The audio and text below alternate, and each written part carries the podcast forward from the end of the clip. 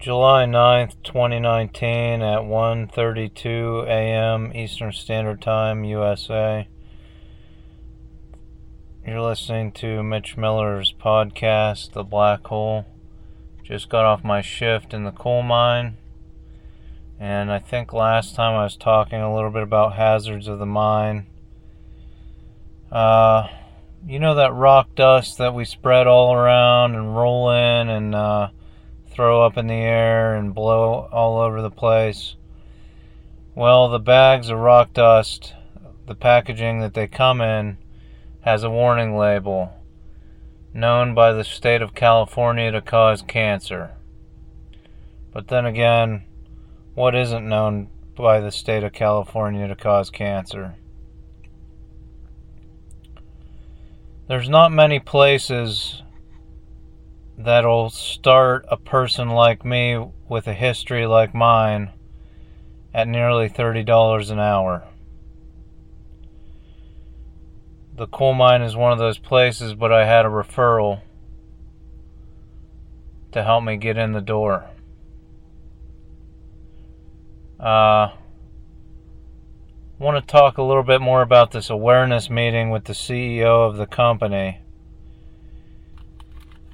He's 63 years old. He's had three broken necks in mining injury in mining accidents. Can barely move his neck around. And he has black lung. At age 63, he's ineligible for a lung transplant they said he would die on the operating table. He disclosed all this personal information to us at the awareness meeting. But it makes you second think your uh, career choice. After all, I wanted to work for a place where I could work 30, 20 or 30 years and retire. But if I'm going to retire at age 60 or 65 and just have black lung, what's the point of saving all that money? The inherent hazards of the mine.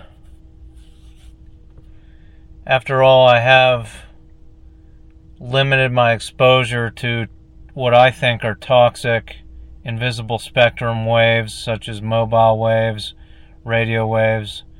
I've limited my exposure, but we do carry radios in the mine, two way radios, and there is a dispatcher that dispatches the man trips around the different parts of the mine.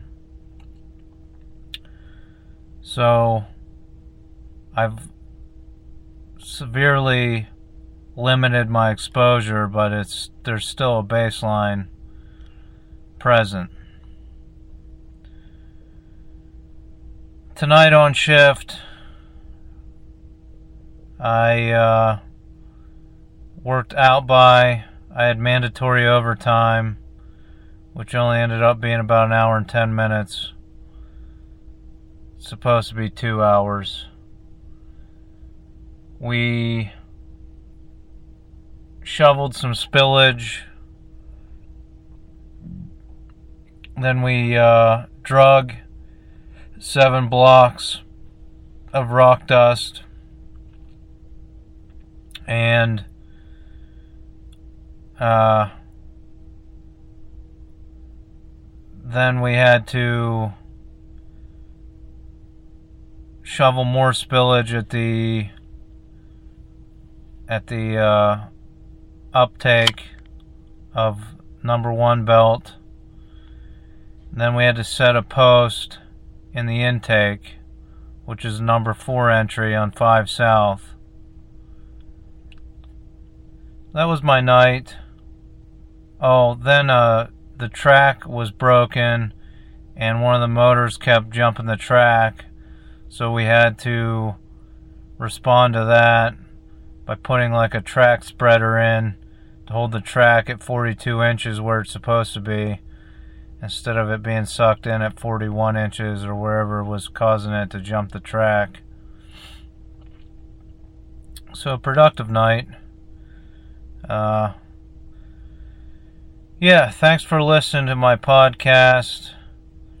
Be winding up the series tomorrow night.